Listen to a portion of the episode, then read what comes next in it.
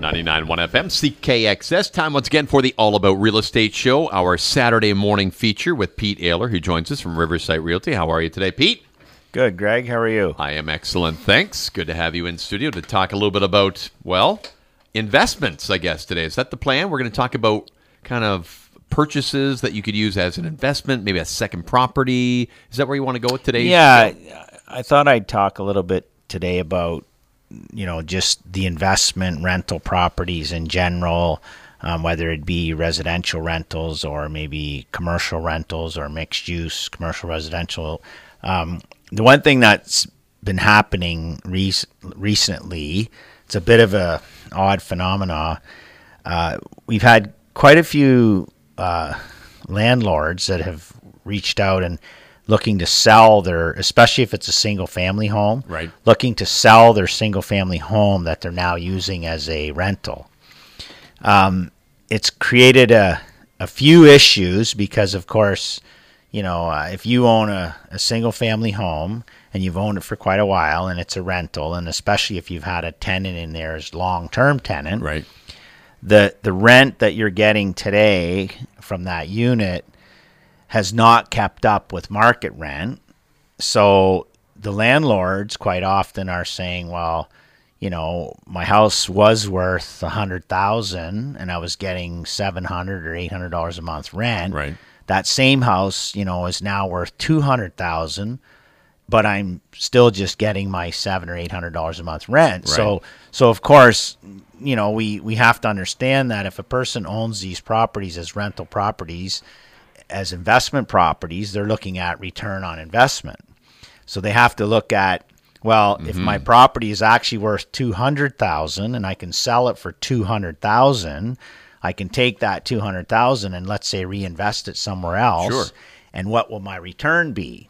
So so which is mathematically as an investor sort of makes sense. Sure. Yeah. I'm, I'm following. Right. However, the problem we're, we're running into is that nine times out of 10, the people buying that property are going to move in. Right. They don't want to rent it out. No, they're, going to move into it, right? Right. It's a first time buyer, let's say, or or someone a retiree or someone Right. coming from out of town looking for more affordable ho- home housing.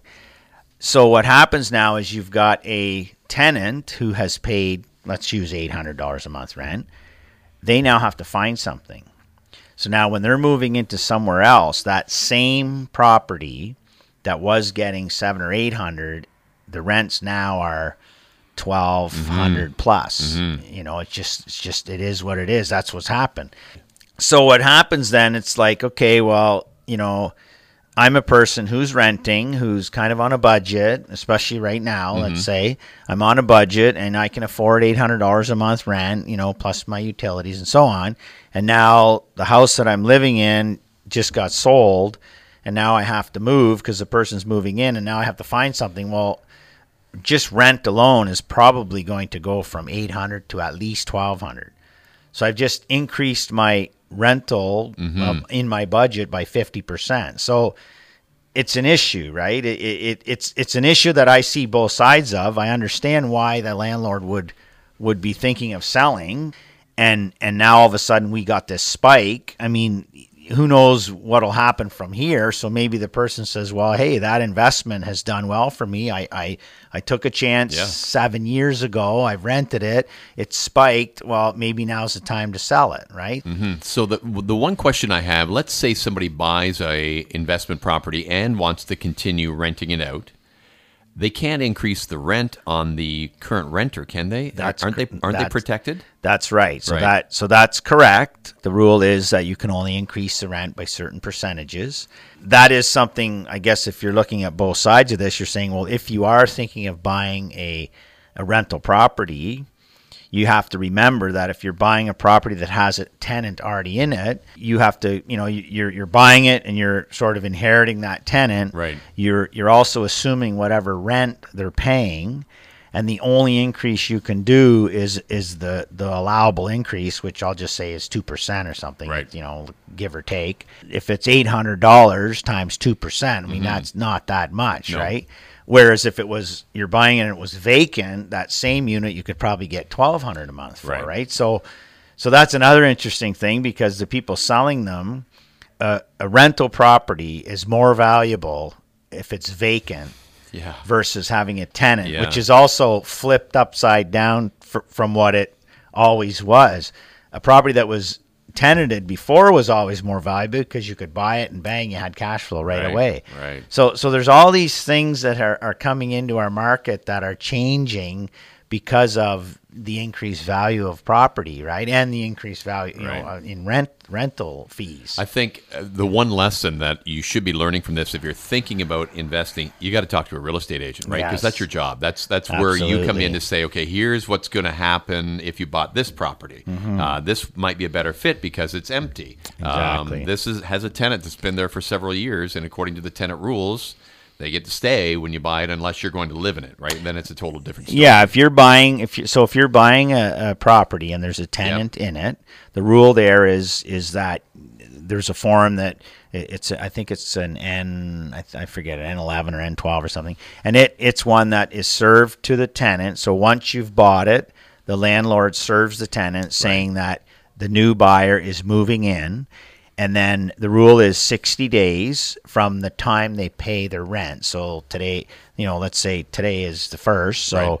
so today, you could give notice today, and it would be sixty days. If you give notice tomorrow and they pay on the first, it, it actually increases by a month. But bottom line is sixty days, and then you can move in as an owner, as Right. a, as a as a new purchaser and an owner moving in. You're allowed. Okay, now let me ask the the tricky question here. If you bought it, you lived in it for a year, and then decided to rent it out again, are there any restrictions? I believe there? a year Is is, a what year? you're Yeah. supposed to live in it. Once you buy it, you're, you're supposed to have either yourself or an immediate family. Right. So it's like if I buy it, it's my my my kids or I believe my parents could move in. I can't. It can't be like an uncle or something like that Right. or a step brother. It has to kind of be immediate family. Right. Um, and I don't know, you know, whether I, I believe that they're sort of cracking down on that rule right now because of, you know, a lot of people are sort of, you know, bending the rules, saying, "Oh yeah, I'm moving in," and Yeah. they never do. But, but it, it's it's created a an interesting dynamic in the rental.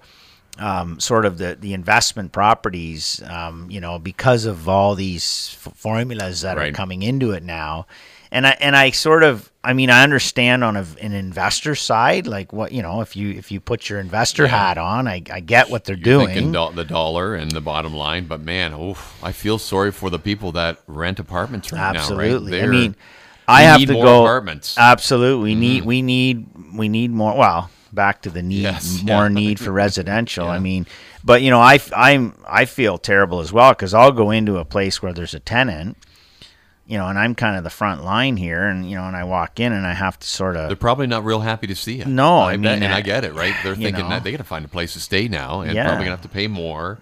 And oof, Absolutely, it's yeah. it's a tough situation, you know, and I, and, you know, and I and I I try to explain to the tenants, look, this is why, Yeah. like they're not doing it because they don't like you or because you're a bad tenant. They're, this is the numbers, right? Can I sell a property? Okay, if I had a property and I had a tenant living in it, can I make it one of my um, what do you call it? Conditions? Conditions that that tenant stays there if I sell you this house. You can, but it'll affect the value.